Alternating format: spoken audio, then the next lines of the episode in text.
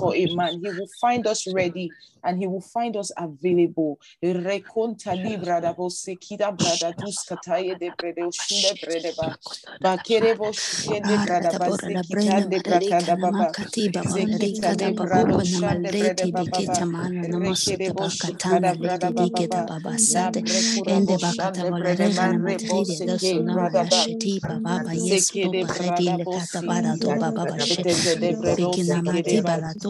mama masiti bakasira da de do shata ba ba ba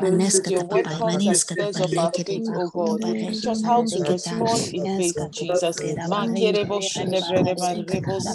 brede ba riba riba riba shuta shuta brada brede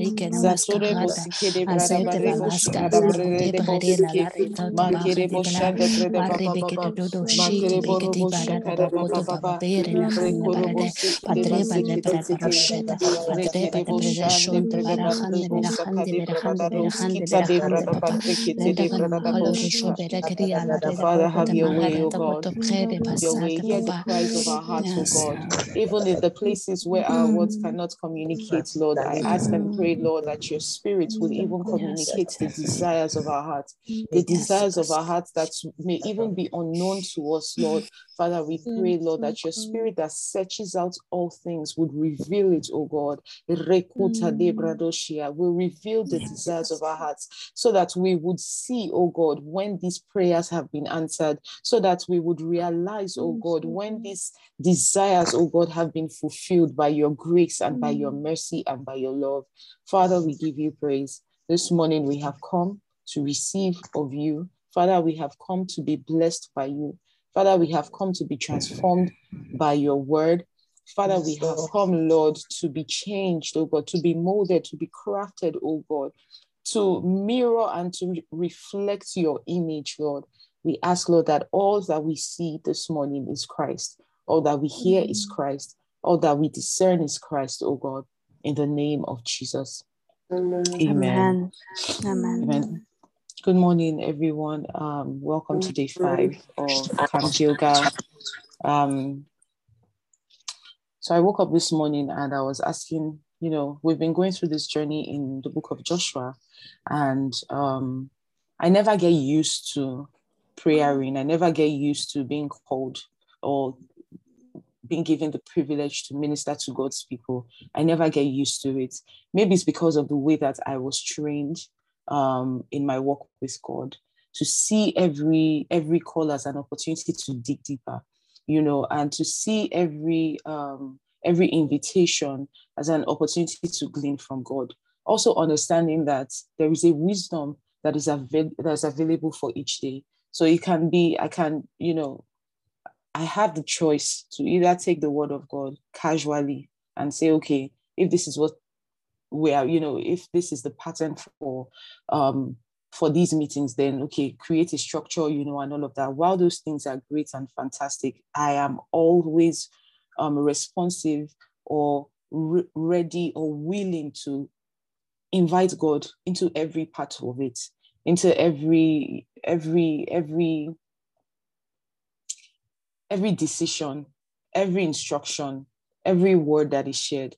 And so every morning when I wake up, when we have prayer meetings like this, and I have the opportunity to lead, you know, um, the first thing I say to God is, okay, what is on your heart? What would you have the people hear this morning? You know, because it cannot be my words that will change anybody. It cannot even be my words that will change me. How many times have you sat down and made resolutions and written to do lists and said, okay, I'm going to do this, I'm going to do that? And sometimes it probably works, but there are also times when it's like, okay, what happened? Why am I not motivated and all of that? The voice of a man can probably do as much as motivating you, but it is the voice of God and the spirit that is released um, in his voice and in his word that changes a man and that transforms a man. So, my prayer for everyone on this call, my prayer for this community, every day we come together, I say, Lord, please do a work in all our lives, do a work in the lives of these people. Let them actually see testimonies. Let them actually see that God is at work in their lives. Let them have a reason to say, you know, to say, to look back one month later, five months later, one year later, and see that indeed God has done something in their lives. Because otherwise, everything we're doing is just religion. Everything we're doing is just to fulfill our self righteousness. You know, everything we're doing is just like clockwork, is routine. Personally i'm not even a person that likes routine. It gets very boring for me you know. So how much more god? If we're not even allowing him come into the things that we you know the things like this like praying because we're really praying to him things like worship like fellowship if we just have our own plan and stick to it we make the word of god of no effect one of the prayers i've been praying you know, with my all of my heart in this season is Father, let your word prosper in me. Cause your word to prosper in me. Because really, it is when the word of God prospers in a man, it is when the word of God has room to prosper in you. That's when your life changes. So I don't want to be that person that has some faith when it is convenient on days when it is going well. And then other days, it's like, okay, it's not so convenient. Okay, so today I don't have faith. I'm also praying to God and asking Him, Lord, give me the boldness, the boldness to arise, the boldness to believe you. You know, there's something that Pastor Isi um, said some time ago, and she talked about humility and how humility is not just being low and wearing, you know, putting your wearing your. In fact, that's a false humility. And she always says that that's like pride in itself. That false humility of, oh, woe is me, oh, little man that I am, oh, nothing good can come out of me. You know, um, it is time for you to arise and become, and you want to play small. Playing small is not humility, it is false humility, you know. And she talked about how humility is not in us trying to bring ourselves down. Humility, most times, is seen or um, it can be seen as when God tells you to arise and become what you have never been, and you saying, Yes, Lord, I take your word for it. I dare to trust you. I will arise and I'll do what you're saying. You know, um, it's daring to, you know, break the status quo.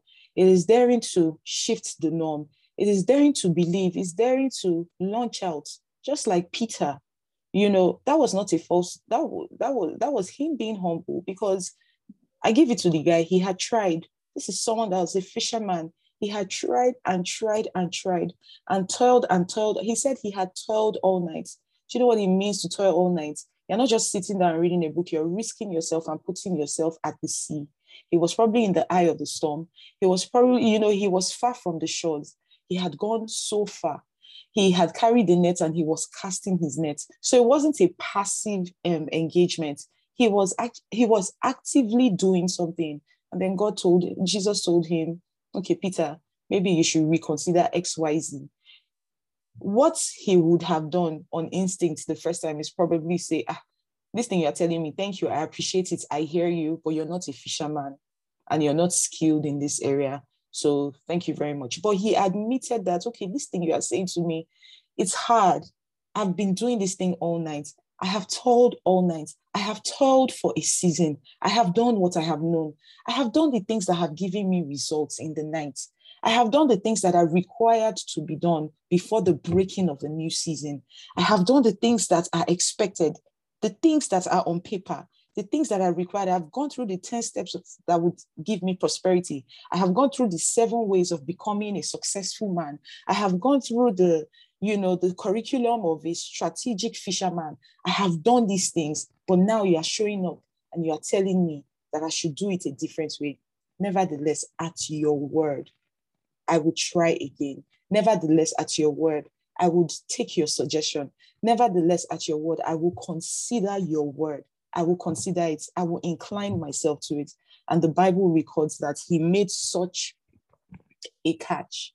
I believe that the real testimony there is not even the fish that he caught, it's the fact that he could change his mind.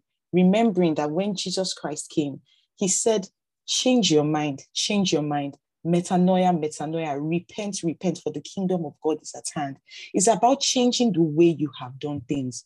It's about changing the way that you have engaged this, you know, this is something we've been hearing over and over and over again. And that's why for me, I, I have to run to God and say, God, please let it not be the same words that is not making any effect or any difference in anybody's lives. Because if that's what we're doing, there's no point.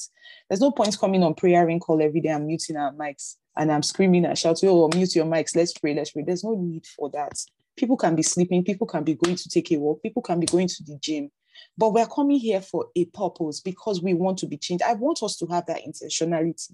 I want us to have that understanding. I want us to have that mindset we're not coming because we're seeing a message on the group saying, oh, it is time. We should arise and set our own alarms.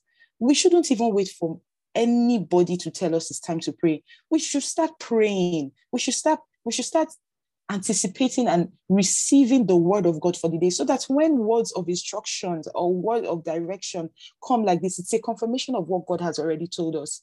We said it on the first or was it the second day that this is a season of responsibility this is the time I was sharing with another group um, a couple of days ago. my life really is someone can actually call me in the morning and tell me, Oh, Stephanie, you have to minister at so and so place.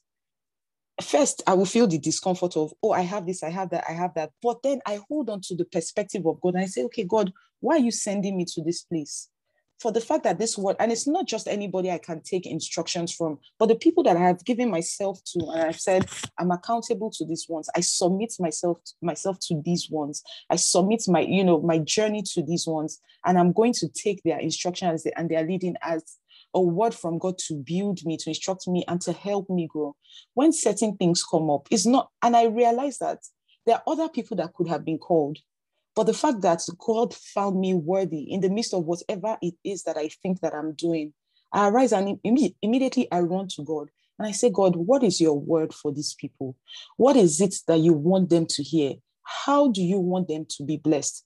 And so many times, in fact, in the times when I have felt like I'm not even ready, I have seen God move. I have seen people say, Oh my God, I have been blessed. So I was sharing with a group of people a couple of days ago. Um, and I was telling them that um, this is a season for us to be responsible. This is not a time that you wait. This is not a time to, if you don't see what you want or you don't see what you sense, create it. God did not see what he wanted and he arose and he spoke and he said, Let there be light. In the beginning, he consulted the, the, the Godhead and they started creating. They did not wait. And I believe that God, if we're talking about the prophetic or prophecy, God, the Father, the Son, and the Spirit, the Godhead, they are the captains of the prophetic. So their lives or their ways and their actions are prophetic ways and prophetic actions. If God, as great as he was, could arise and start creating by himself, he did not delegate it to anybody else, but instead he consulted and he came together with his team and he said, Let us build. He was creating that template for us. He was showing us that in the midst of darkness, in the darkest hour of your life, that is an opportunity for you to see the spirit of the living God arise in your favor. Arise and begin to brood over the darkness and create something that has never existed before. I say this to encourage us. And I also say this because when I woke up this morning, I said to God, what is on your heart for the people this morning? I know that we are reading and we are going through a journey in Joshua, rightfully so, because that is the season of camping to um we're camping before we cross into because we have crossed over. So we are at the verge and we are waiting to know what you are saying to us. So if if at all anything that we have picked up in the last five or four days, responsibility, that is one of the things that God is saying to us. Arise and be responsible. You don't see it, but you sense it. So begin to create it. You know, and I was praying to God, and God said, Tell them that they should not remove or neglect the ancient landmark which the fathers had set. And I said, okay, let's, you know, let's get into it. How do you mean? And he took me to, I remember that scripture in Proverbs 22, 28. I said, okay, so how do we bring it home? How do we relate it to um, what we are studying or what we are praying about in this season, according to you know um, Joshua's journey and all of that. So let's go to the book of Joshua. I I always trust God every time I do this because the word of God is like, you know, you are touching one thing, God is showing you another thing, He's showing you another. I wonder what it was for for Jesus, really, because he is the word, the living, breathing word of God. And when he came and he walked as man, imagine what it felt like for him every time he sat down and he preached a sermon. He's preaching about himself. And I'm sure there were so many, so many dimensions that would have opened up for him in the spirit. And he's just like, ah, I only have two hours. If I do three hours, these people, the bread and fish that we have, uh, it may not be enough. We may stay stay here for another maybe 48 hours, you know, but it's just there's just so much in the word of God. It's not limited. One hour on the this is a prayer call, but most times we what we do is we teach so that it can give us like direction for how we should pray. You know, so I say this to encourage us also, not to just listen to these words and oh fantastic oh i was blessed oh so powerful so powerful Mm-mm-mm. that time has passed. You know powerful is great we thank god. But how is he yielding fruits in your life? How is this word prospering in your life? How much room has been made available for it to enter to sit and to you know go into the roots of our souls and into the foundations of our lives so that it can bring forth fruits so we'll move to joshua um so we're on Joshua 5 today. Um, before Joshua 5, okay. So the Lord was saying, remove not the ancient landmark which the fathers have set. And he also told me that the testimony of Jesus is the spirit of prophecy. So from Joshua chapter 4, and it came to pass when all the people were clean, passed, were clean passed over Jordan, that the Lord spoke unto Joshua, saying, Take you 12 men out of the people, out of every tribe a man, and command ye them, saying, Take you hence out of the midst of Jordan, out of the place where the priest's feet stood firm, 12 stones, and ye shall carry them over with you, and leave them in the lodging place, where ye shall lodge this night. Then Joshua called the 12 men whom he had prepared of the children of Israel out of every tribe a man. And Joshua said unto them, Pass over before the ark of the Lord your God into the midst of the Jordan, and take up every man of you a stone upon his shoulder, according unto the number of the tribes of the children of Israel, that this may be a sign among you, that when your children ask their fathers in time to come, saying, What mean ye by these stones? Then ye shall answer them that the waters of Jordan were cut off before the ark of the covenant of the Lord when it passed over Jordan. The waters of Jordan were cut off, and these stones shall be for a memorial unto the children of Israel forever. Remember, remove not the ancient landmark which thy fathers have set.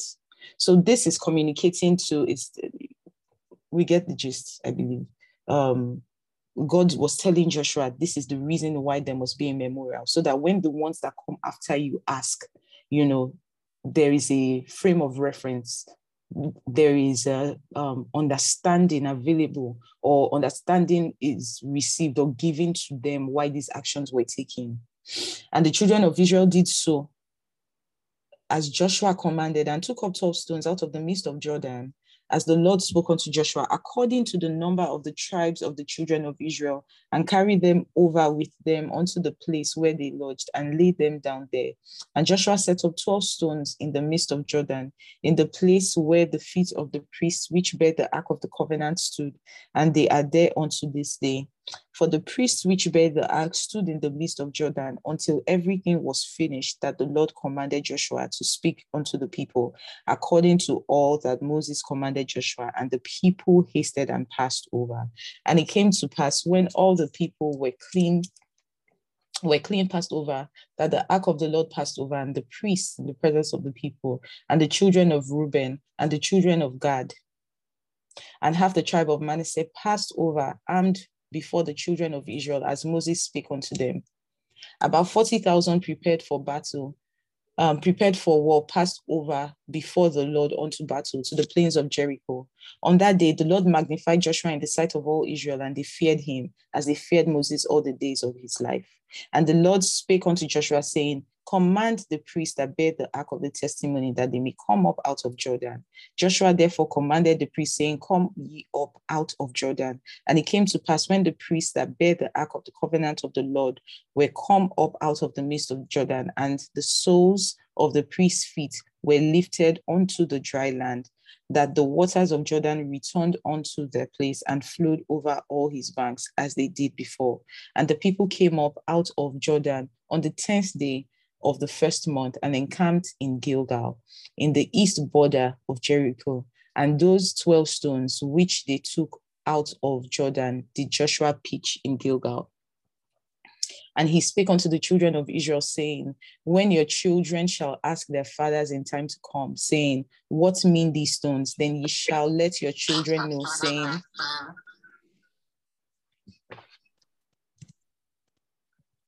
shall let your children know, saying, Israel came over this Jordan on dry land. For the Lord your God dried up the waters of Jordan from before you until you passed over, as the Lord your God did to the Red Sea, which he dried up from before us until we were gone over, that all the people of the earth might know the hand of the Lord that is that it is mighty, that he that ye might fear the Lord your God forever. May the Lord bless the reading of his word. Amen. So here we see that um, the story of them crossing over and God telling Joshua, um, take up those memorial stones, take up those memorial stones, one for every tribe. Um, keep a testament or um, a testimony or um, you know a frame of reference for the generations to come. Let them know and let them see why. Why? Because and I usually say, I usually say this when I realize or when I receive the understanding that what we have in scripture today, the different names of God that we see expressed in scripture, is because men had certain encounters with God and received God as um, they saw a, would I say, an aspect of God that they had never seen before that blew their minds. And it spontaneously brought forth that name of God, saying, Oh, Jehovah Jireh, you are my provider. It's because they had, it was, it was euphoric. It was an experience that nobody taught them. They came into it by themselves. You know, um, um, Tsidkenu, um, um, Shalom, Jehovah Shalom, my peace. They were experiencing and seeing God in all of these dimensions and they're speaking these words. And the Bible will even tell us that even Jacob, he will take up a stone. Um, his fathers did the same thing. They take up memorial stones, you know, um, they take up stones and then they say, ah, I'm going to create an altar here. I'm going to create a, a memorial here to give praise to God. Why do they do these things? Because it communicates to um, to all of creation the might of God it communicates to all of creation the sovereignty of God. It communicates to all of creation the relationship that you have with God.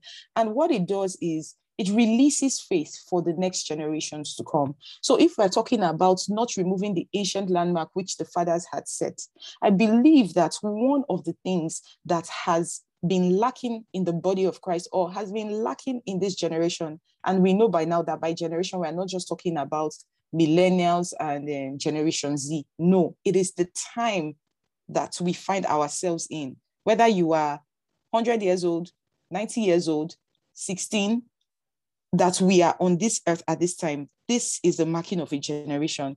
It's one of the things that is lacking in this generation. The Bible tells us in the book of Luke, chapter 18, uh, I believe it's verse 8. In fact, let me open it up so that I can read it word for word. It talks about how when the Son of Man comes, will he find faith? So if the Bible is asking that question, if Jesus, it was even Jesus that was speaking, if he's asking that question, it means that there is something, there is something that is going on there. There is something that he wants to address. Luke chapter 18, I'll read the message version from verse 1 to 8. Jesus told them a story showing that it was necessary for them to pray consistently and never quit. So praying is fantastic. In fact, there's a way that um, I heard it being explained that praying is taking the words that you have received and massaging it into your body. There's a level of the word that is released that um, leads to an out, like a spontaneous breaking out of prayer.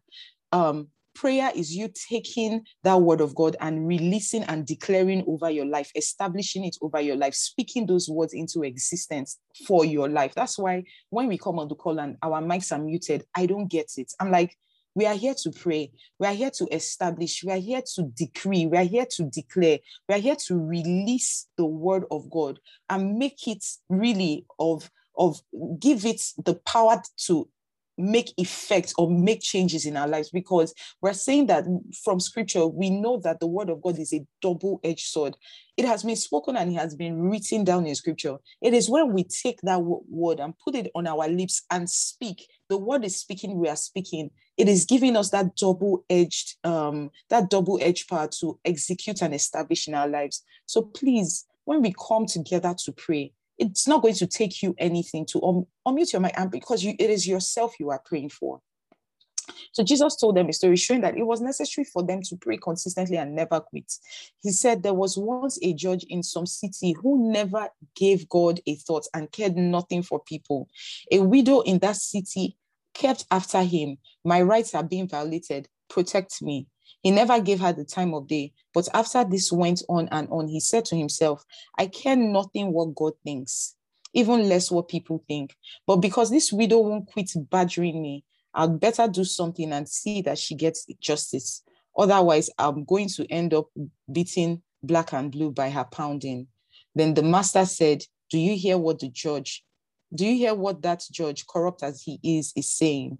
So, what makes you think God won't step in and work justice for his chosen people who continue to cry out for help? Won't he stick up for them? I assure you he will. He will not drag his feet. But how much of that kind of persistent faith will the Son of Man find on the earth when he returns? How much of faith really exists on earth now? Check it. There's a lot of hyping, there's a lot of motivation, there's a lot of, as Pierre would say, pentirascalism. But is there really faith? Do we believe the word of God? Do we even know the word of God? You see, that's why it takes it takes courage and strength to have faith, but not courage and strength in yourself. So what we see happening in this generation is a lot of, as Nigerians would say, gra gra. There's a lot of courage and strength in self. There's the propagation of the ministry of self. There's the amplification of self. Oh, live your best truth, live this, live that. And that's why this generation is so confused. And that's why there cannot be faith, the kind of faith that moves mountains, the kind of faith that takes the rod that God has put in your hands and puts it to the Red Sea, and that Red Sea will part and there will be a dry ground. The kind of faith that will cause men to fall flat on their faces and give glory to God. The kind of faith that will make you walk into it, the boldness and the strength that will produce the faith, that will make you carry divine presence, that you walk into a city and then you hear that the crime rate of that city has gone down. Not by your doing, but because of the grace of God. The grace of God is not, ah, God help us. There is so much that we have lost. There is so much that we do not hold dear anymore. There is so much that there is so much that we have lost sight of. But one of the things that God is addressing in this time is faith. When the Son of God comes, when the Son of Man comes, will he find that kind of drastic faith? Will he find that kind of faith that will that will push even the unbelieving judge, that will make the unbe- unbelievers submit to the will of God? Will he find that kind of faith in us? The Bible tells us that um, in Joshua chapter 5, verse 1, it says, And it came to pass when the kings of the Amorites were on the side of the Jordan westward, these were unbelieving kings. Take notes, they were not people, they were kings. They were, it was like they were pharaohs. They were like Nebuchadnezzar, kings. All the kings of the Canaanites, which were on the sea, when they heard the Lord had dried up the waters of Jordan from before the children of Israel until we were passed over, that their hearts melted, neither was their spirit in them anymore because of the children of Israel. So until the children of Israel arose and they moved and they believed God's word, there's no way there would have been the occasion for the for creation to see that God was to be glorified. If they did not move, if they stayed in the place that they were used to, if they had told themselves, well, anyway, our fathers did it and it worked for them, why reinvent the wheel? Don't, don't fix it if it's not broken. Those things, you know, sometimes, but there are certain times when it is time to reinvent the wheel. It is time to rebuild what has never existed and forget about the one that did not break. That was fantastic and it had served a purpose, but it is time to create a new thing. We see this also when Rahab was telling, when Rahab was telling the spies, um, I believe it was in chapter two, chapter 2, when she told the spies, chapter 2 from verse 10, she said, For we have heard how the Lord dried up the water of the Red Sea for you when ye came out of Egypt, and what you did unto the two kings of the Amorites that were on the other side, Jordan, Sihon, and Og, whom ye utterly destroyed. And as soon as we had heard these things, our hearts did melt, neither did there remain any courage in any man because of you. For the Lord your God he is God in heaven above and in the earth beneath. The knowledge of the glory of God must cover the earth as the waters cover the sea, but it's not going to happen automatically. That is why God has placed us here on earth to partner with Him, to trust Him, to have faith in His word, to radically obey Him. The Bible tells us that Abraham believed God and it was accounted unto him as righteousness. Just believing God alone just believing God alone. The way of God is not the way, like God's ways cannot be compared to the way to the way of men. The things that God sees as virtues, the things that touch and minister to God's heart are the seeming small things. Just believing his word, it gives him joy. So much so that he said, Ah, this one is righteous. He he he he just marked Abraham out and he decided to bless him.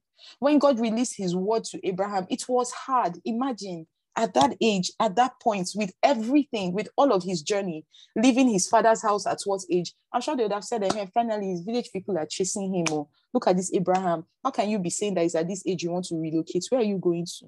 You say you want to do what? They asked him where he's going. He said, Oh, I'm going to a city whose builder and maker is called. They said, Ah, Abraham is finally over. Then imagine for Sarah, they would have insulted her that Shebi, we told you this man that you wanted to marry. I knew it, it, there was there was nothing good that was going to come out of him, or maybe not really. Maybe it was even a surprise to their people. Maybe they were just disappointed. And, and ah, ah, what's going on? I'm sure people would have tried to tell them, I, I stay here. Things are working here. Everything is fine. There's no need. Do you even know where you are going? Do you? But Abraham walked based on the conviction that God gave him and look at how everything unfolded, even when God was giving him promises and telling him that I'm going to make you a father of nations. It did not seem that way, but Abraham believed, and with that conviction in his heart, he continued to journey in God. Today, we can look at the, that, we can see Abraham's act of faith as a memorial stone that was lifted up unto God. Just his action, just his action. It did not seem like a material thing. It did not seem like he was sure. But him doing that alone has given us a substance for what we can hold, um, what we are hoping for. It has given us a frame of reference for us to journey. It has shown us that with God, all things are possible. Yesterday, I was in the middle of something, I can't remember, and I just heard in my spirit that do you know that with God, all things are possible? And it wasn't just in a case of, oh, I'm trusting God for this thing, therefore this thing is possible. No, there are many dimensions, there are many possibilities in God, but most times we are the ones that box ourselves in and we box God. I remember one of the explanations or the um, um, yeah, the explanations that the rabbis gave us when we were in Ghana, they talked about how the name of God in itself, the root word, is a verb, is not a noun. And a verb is an action word. A verb is constantly doing. A, a, a, a verb is constantly creating. A verb is constantly in motion. A verb is literally an action word. And seeing that the name of God in itself is a verb, it speaks of the personality or the character of God. We can we cannot get used to God. We cannot get used to God in, in the sense that we don't even expect, we don't even hope, we don't even persevere, we don't even pray, we don't even believe. There are so many times I've caught myself and I've said, Do you even believe the word of God? Do you even know what the word of God says concerning your life? Do you know what the word of God is saying for you concerning this season of your life? Because if you don't know, how will you hold on to it? How will you believe? So it starts with knowing God. We've established these things. It is they that know their God that will be strong and they will do exploits. Now you know your God, or you are, you are on that journey of knowing your God. Sometimes we may even get stuck in that pattern of, you know what, I'm not even very experienced. Maybe that's why, you know, or um, I'm not too familiar with this thing, or I've not read the whole Bible. That's not an excuse to not finish reading the Bible. However, that is not a stumbling block because we must understand that our God in Himself is a journey. So we cannot wait until something is perfect. The perfection that God talks about is not the perfection of completing a thing. Um, it's not the perfection as the world sees it. The perfection is in journeying with Him, walking with Him, and giving Him room to prosper in your life and giving Him room to transform your life. So it is by exercising our faith that we are perfected daily, moment by moment, time by time, season by season, until Christ is fully formed in us until all of the earth above, um, all of the earth beneath, and all of the heaven above will give glory to the name of our God. So we see here that the hearts of the kings melted. Rahab also spoke of it even before we saw this happening. She already told them that uh, when we saw this thing that God did, and guess what? They didn't need to say anything. It was even how many spies that showed up. It wasn't the whole nation of Israel that showed up at her doorstep. And she's the one that just went and told them, look, you guys, look, oh, me already know the deal. I want to arrange myself because I've seen that God is with you. Don't we want to see that manner of faith emerge in our time, that we can boldly I saw the radical move of faith being restored to the church. I saw a radical move of faith being restored to my, my generation. I was among the number of people that trusted God radically, believed Him radically. And you know the thing about faith that I have realized in the moments where you are walking that walk, it seems like you are crazy. It seems like you you it, it just because it is not the norm it is not what people are used to it is not culture it is not tradition it is not predictable it is a new thing our God tells us, Behold, I am doing a new thing. God is constantly doing a new thing. So, why do we ever get comfortable with just be doing the regular expected things? You know, um, there's another scripture in the book of Second Kings, chapter 7, I believe. Um, the book of Second Kings, chapter 7, that talks about, in fact, I have it opened. Second Kings chapter 7. Are we still here? I hope we're here. Um, Second Kings chapter 7, um, from verse 1. Then Elisha said, Hear ye the word of the Lord. Thus saith the Lord, tomorrow about this time shall a measure of fine flour be sold for a shekel, and two measures of barley for a shekel in the gates of Samaria. Now take notes.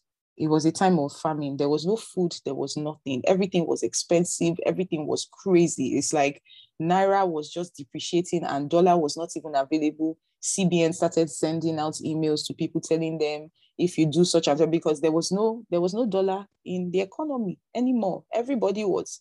And then a man of God came and said, Thus saith the Lord, by this time tomorrow, one naira will be um one naira will be 500 pounds. There will be too many jobs in Nigeria there won't be appointment dates for people to get visas into Nigeria. There will be such and such and such. And guess what?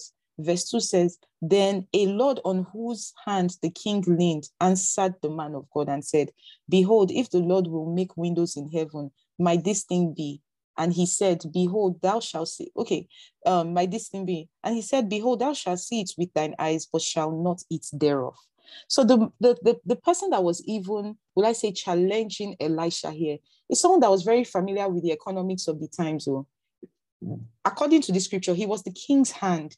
The Bible says he's the one that the king leaned on. He was probably the consultant of all economic financial matters. He was the one that knew the price of the inflation rate. He knew he knew the numbers. Do you understand? He was he was an economic strategist, most likely, for him to be the one that the king is leaning on. The king gets advice from. The king is getting counsel from. So when one Elisha came and was telling him, "Oh, this is what the Lord is saying," he came with a word of faith for the new season that was coming. It was a new season already because I believe it was almost um, it was it was almost almost um, dusk. So they, they had already they were ending a new season. If you remember on one of the power hours we had, I think it was on Monday, we talked about the different watches of the day and how a day really starts from the ninth time. So a season was reaching its full bloom, it was reaching its completion, and a word came for the morning, a word came for the new day, and it was spoken by the man of God. It was released so that it would be activated, and someone came and tried to sow tears. And what was the response? Elisha said to him, Behold, thy thou shalt see it with thy eye with thine eyes, but shall not eat thereof. Our actions, in fact, it was his mindset that gave him the boldness to speak those words. So it really starts with our minds. The Bible tells us it is not what goes out of it is not what enters a man that defiles him, but what comes out of him. So it's whatever is coming out of you is a product of what is in your heart. And that was why God said to Joshua in the beginning, meditate on this word it will guide you. It's not that God wanted to punish him or put him in a concentration camp. He understood the times. He understood that they will be surrounded. He understood that if you are not looking to the word, you will lose sight. You will start staggering. You will start wavering you would not be stable. You will be unstable in all your ways, and you will not even be able to eat the fruit or the good of this land. Look at the people that have walked the journey before. Today they are here, tomorrow they are there. Next tomorrow they are receiving manna six days a week. Tomorrow they are asking for quails, they are asking for onions, they are asking for the things that they were used to. They kept looking back to the things that they were used to. They were sticking to tradition, they were sticking to all of those things that they knew. Alas, they did not see the land of promise. They did not eat the good of the land. They could not cross into. They had crossed out. Everybody was afraid when they saw it, but they couldn't cross into because of unbelief, because of lack of faith. And so this man communicated this thing, and it was also the same thing that's happened to the Israelites. He said, You will see it, all, but you will not enter it wherever you are say god forbid that my eyes will see but my but but i will not enter and i will not lay hold on that inheritance. Because god said to joshua that you are the one that will lead the people into the inheritance. So really if you look at it what was wrong with the guy saying ah how is it possible? If the windows of heaven are open how is that possible? You know even if in the space of 48 hours in the space of 24 hours is it even possible? There's nothing wrong with having that conversation with God. And this should not um, make us afraid to ask God questions. However, what is the root of the question? What is your mindset as you're asking the question? Are you asking because you want to know so that you can plug in? Or are you saying it out of disregard and unbelief? That is why we must constantly pray against unbelief. We must always pray against the spirit of doubt.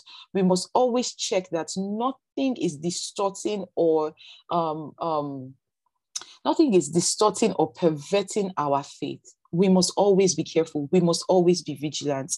And so we see that from verse 3 there were four leprous men at the entering of the gates, and they said one to another, Why sit here until we die? Guess what? The word had been released the person that should have been aligned, the person that was closest to the king, the person that everyone would have expected that, oh, by the time this blessing comes, okay, he will be the one that would even be sharing things, is the one that will be in charge of XYZ he he was found on the wrong side of the prophetic word. He was found on the place in the place of doubt and unbelief. However, when God's word is released, we must realize that the spirit of the word that is released begins to do its work. It begins to brood, it begins to activate people. So if you are responding in doubt, just know that there's another person somewhere that is responding in faith. If God is telling you to arise and become, and you're saying, ah, oh, wretched man that I am. I don't know. I'm not sure. Just know that there's another person somewhere that is responding to it. As PI always says, for every, ah, how does she say it? For every, um, basically, she talks about Esau and Jacob.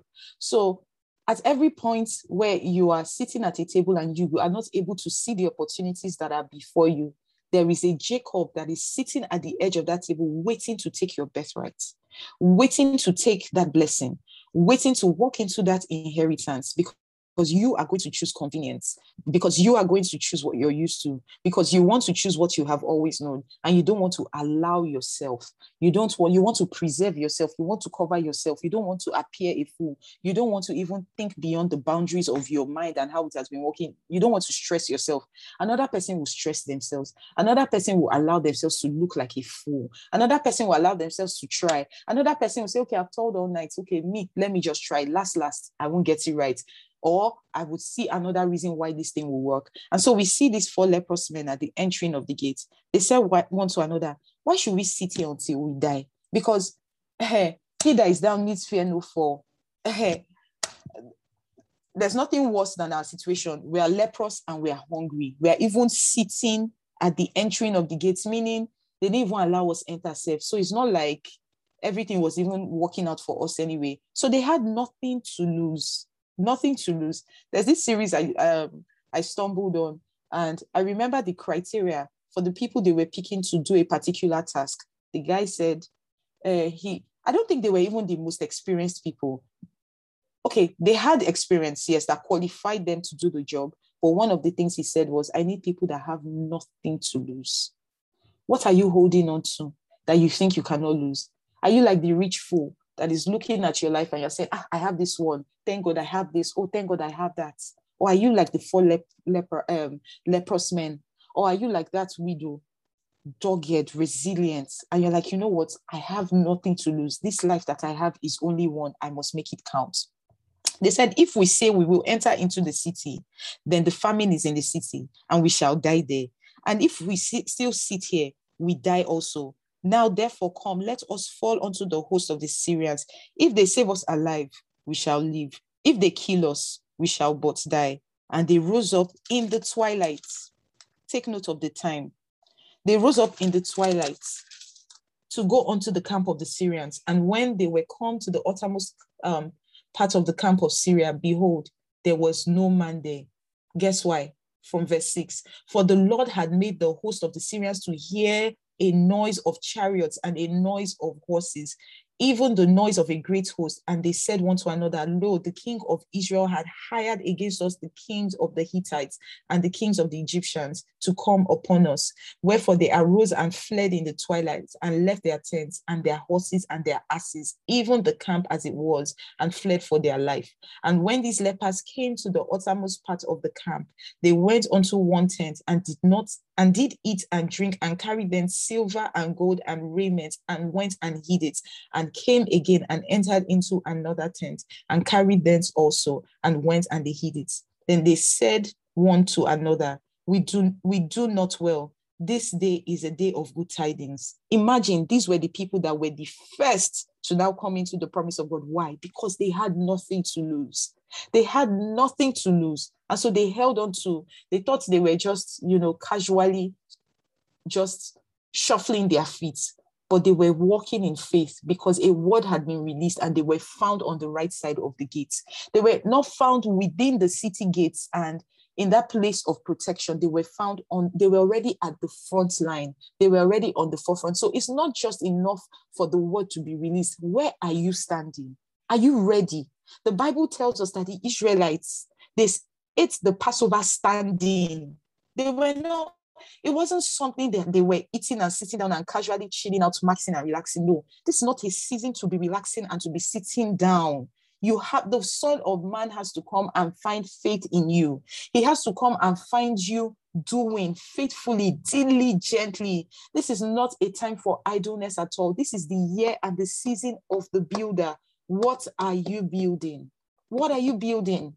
What pattern are you following? God is releasing patterns and blueprints in this time like never before. I can tell you that for fact. Let me give a testimony. It's already seven o'clock. I understand if you may need to go, that's fine. But if you can stay, let's just let's just try a little, a few more minutes. When this year started, I wasn't sure about a lot of things. I think I've shared this before, but I wasn't sure about a lot of things. With the way last year went, it hit me really, really, really bad. And I was just unsure. And because I have been an entrepreneur for a while and I have done most of the things that I do by myself. I don't advise anybody who is going into entrepreneurship to try and do everything themselves. Um, that was how I started out because I didn't have the business intelligence. I had the skill, I had technique, and all of those things. I'm very creative, you know, but when it came to doing business, I didn't really know much and I just went into it, you know. And so um, a lot of things I had to figure out on the way. I had to start figuring out things. I had to, you know, and because the Nigerian climate is different in terms of how you even do business, there were things that sprung up on me like as a surprise. Anyway, I was figuring things out as I went along, you know, and last year was that year that everybody got a hit. But at some point, I knew that something had to change. I couldn't explain it. I received a word from um, my mentor, Pastor Isi, we had um, one of those calls. She wasn't even in the country at the time. And we could see what God was saying for a new season. And it blessed me so much because I was already receiving those signals from God. So it was a confirmation. I sat down, I took my book, I wrote and wrote and wrote so many things. Guess what? I wanted to fall into the trap of culture and tradition. So after God had given me that word, instead of me to get up, arise and start building, I was still trying to, I was still trying to, okay, let me just make sure that this one is working. But guess what? The other thing I was trying to do was just not working. That was around, I'll say, September into December, um, September, October, November, December. January came, February, I had to make a decision concerning, um, you know, staying in a property, renewing my renewing the lease for um, for the workspace and all of that. And for some reason, it just wasn't, it's not because the money was not available, but I did not have peace of mind making that decision. I tried to wrap my mind around how it would work and all of that. But God just gave me an incline at some point in January and told me, start doing this new thing. This was even totally, this was totally abstract from what I even do. I'm like, God, are you serious? And that involved money and investing. So first I thought I was mad. So I called my my I called PI, I told PI, I called my sister, I told her, I told, I think, yeah, between my I told my sister and I told PI. And I prayed about it. And I said, I said, God, give me a sign. Show me if you want me to do this thing because this thing you are saying, I don't, I don't know how, I don't know how I can defend it. Even the the the, the cost of it, I don't know how I can defend it. And God said, You want a sign? I'll give you a sign. And that evening, I got my first sign. The second sign came when I had started doing the thing. The first day of that new thing, I got my second sign. I can't really go into too many details because we'll stay here for long. But that second sign led to another thing. Um, at some point, I had to make the decision to start um, changing the structure of even having a physical space, moving things online. God started telling me, change this, change that, incorporate this into your services for the first time, I started teaching this year. I actually owned it. I created a structure around it. I started teaching. I taught without having an office space like I've always had. And in the space of a month, I raked in so much. In fact, I've never recorded that amount of money in that space of time like I recorded in previous months or in previous years in that short period of time. I made it in a month. I didn't have an office space. I did not have any overhead costs. I did not have any staff, but all I had was faith and all I had was the word of God. And I said, God, if you're saying I should do this, then I'll do this. Take note, when I started doing it, it didn't seem like it. I was still trying to do it on my own strength. And then slowly and slowly, God was giving me insights. He was giving me um, understanding. He was giving me, as we say in Nigeria, he was giving me expo. And you know, I would say this when um, I think I said it on the second day, wisdom is being able to decipher or discern or extract the counsel of God from a situation. So wisdom is not just limit, limited to, lim, it's not just limited to, oh, Father, give me wisdom. Give, okay, God releases wisdom. Sometimes it's in conversations with people. You, you are able to discern the judgment and the will of God. So you can just be sitting down and having a conversation with a friend, and then wisdom starts to speak and then you can respond and know okay this is the voice of my father. This is the voice of the shepherd. And you take note of that thing and you start doing it.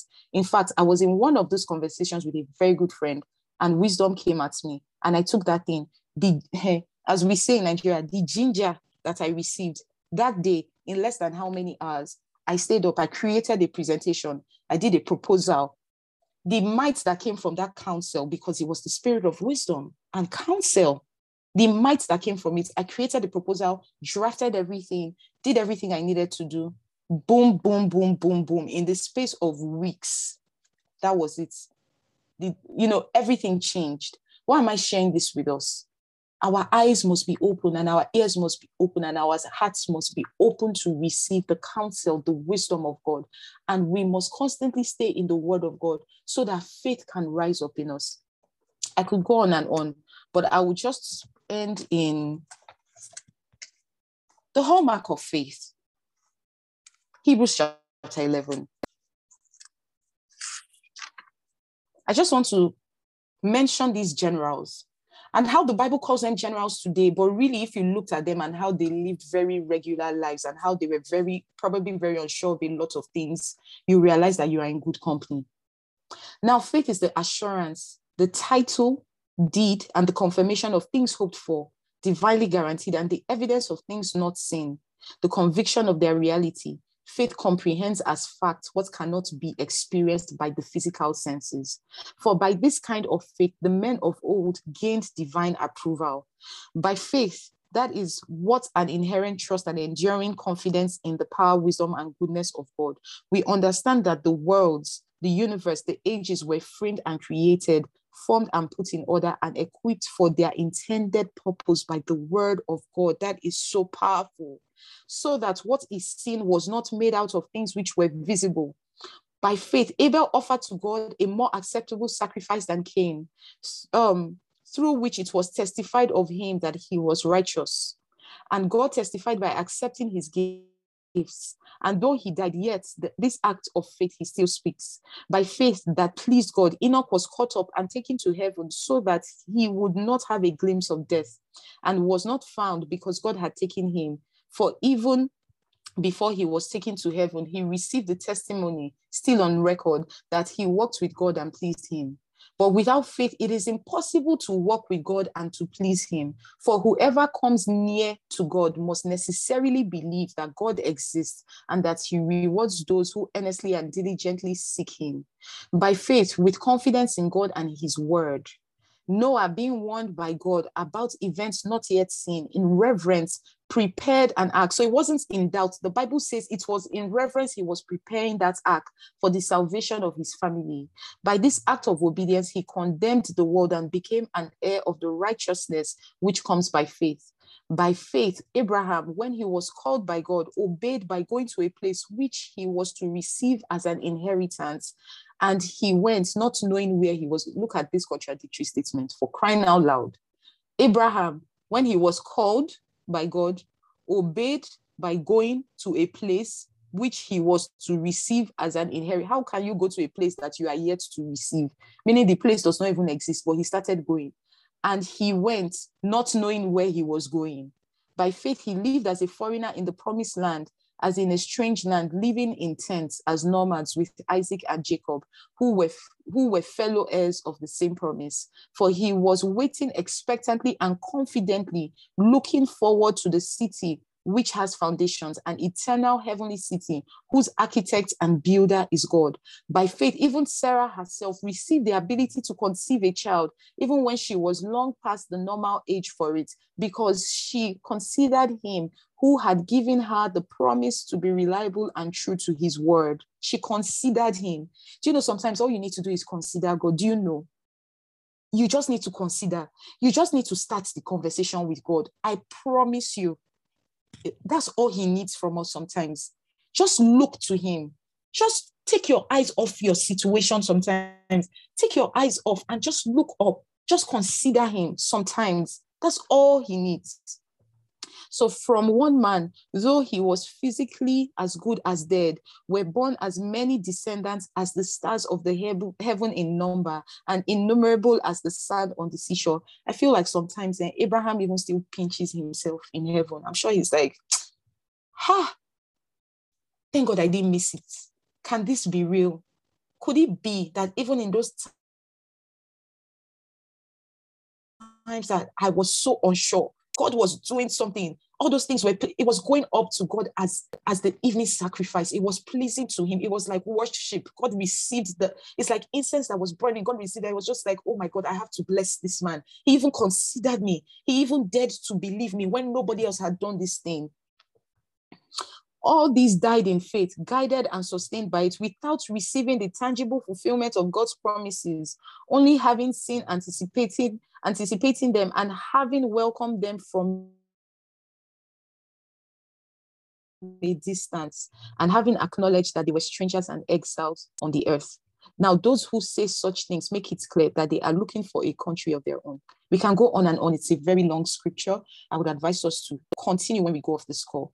But you see, if you look at these men, it just took, it, they just arose. Look at Deborah. The Bible tells us Deborah's account. She said, I, Deborah, I arose. I left what I was used to. I left my degree. I left the confines of tradition. I left everything that was comfortable and convenient for me. And I arose a mother in Israel. And if you go down that scripture in Judges 5 or is it Judges 6, you will see that the Bible talks about how the, the stars fought in their causes for her all of creation responds to our acts of faith.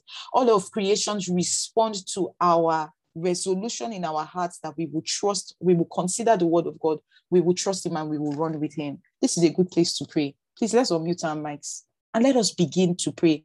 In fact, as I was as I was speaking these words, I felt like I was hearing people already bur- bursting forth in spontaneous, you know, worship or just, you know, speaking, praying in the spirit. I would like us to just pray begin to pray in the spirit over every word that you have heard this morning. That you will not be found on the wrong side of the gate. You will not be found on the wrong side of the prophetic word.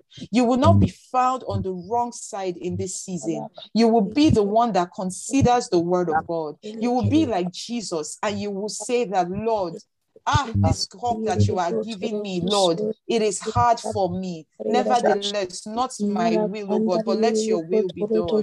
You will be on the side that considers the will of God. You will be on the side that receives the wisdom of God, that receives the counsel of God with joy, with anticipation, with reverence. You will build with God. You would lean on God. You would you would you would depend on God in this season. You will have faith in God. Why? Because when you do this, you release the knowledge of the glory of God over the earth, that even unbelievers will come to the to, to, to the to the to the um, conclusion that Jesus is Lord. Nobody will be able to resist. Nobody will be able to resist by this by by by, by our acts of faith. They will not be able to resist the understanding and the revelation that Jesus indeed is Lord, that our God deserves to be glorified. I would like us to pray over ourselves this morning. Makenda brekunda bazakita lebra kabazakaya do shike. Matata lebra da bazeki na mama. Nebrekunda barekuta ta lebra da bazeki ta. O zakede boshi da branda ba lebro bosonto de bosia da brego shika. Let my life even be a memorial stone, oh God, even for the generations to come. Let me not be a castaway, oh God. Father, with all the investments, Lord, that the kingdom has made in my life, Lord. Father, help me, Lord, to allow these words, to allow these truths, to allow your word to prosper in my life. Maketa di brado seke, rekodo bosi kada brande stata, ekadibro kusa tande brado shande brada bande kadaba, erebo sikede brada ba rekote, rada da seke tele brada ba, tunde brekunda ba rekete ya, turoboshi ada brekete tete, manda bredo stande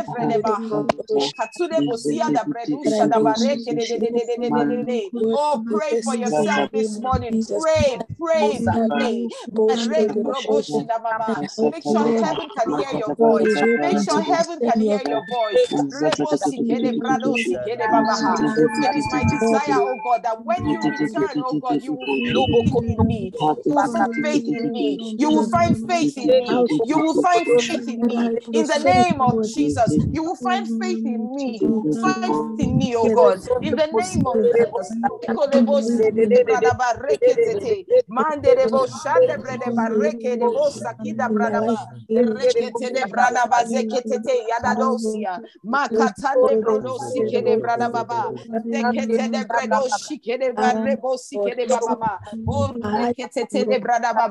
For this is the ancient landmark, oh God, that the fathers have set, oh God.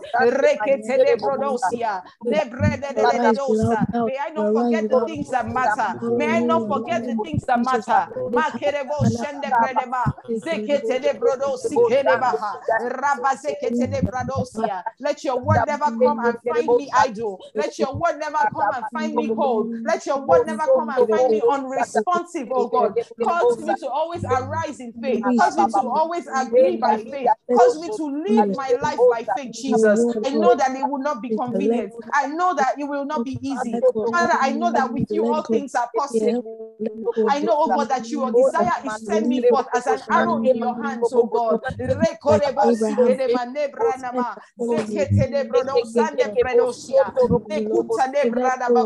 Help me to trust you. Help me to believe you. Help me to take your word, oh God, as the testament, oh God, and as the final government over my life. Help me to surrender to your word in the name of Jesus.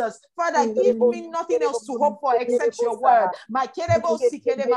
Let me not look to the worldly possessions, oh God. Let me not look to the things that are fleeting, oh God, and be like that rich fool. No, but Father, even just like the lepers in that moment, oh God, in that pivotal moment when the dawning of new day was about to be birthed, oh God, were found in the right place because they had nothing to lose. May I not hold anything too dear, oh God, that you have not come precious. In the name of Jesus.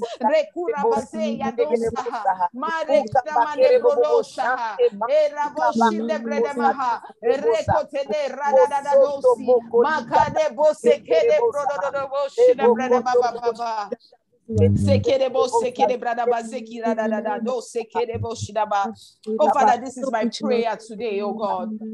Oh Father, in the name of Jesus, this is our desire, oh God. This is our desire. Let this constantly be the desire of our hearts, oh God. Let us, even this season, oh God, that we have crossed into, let this not be the final time, oh God, or let this not be the last time that we will ever trust you, oh God. What we desire is a culture, oh God, of journeying in you you, a culture of trusting in you, a culture of leaning on you, a culture of having faith in you, oh God, so that even when you establish things for today, even when you establish the things for tomorrow, even when things seem fantastic in another couple of weeks or another couple of days, oh God, we will not be we will not be complacent, oh God, but just like Abraham, we will continue journeying, oh God, even though we do not fully lay hold of it while we are on earth, oh God. Father, because we have caught a glimpse by reason of our conviction and our belief, oh God, and by reason, oh God, of the dictates of your word, Lord, we have caught a glimpse, Lord, of what you are saying.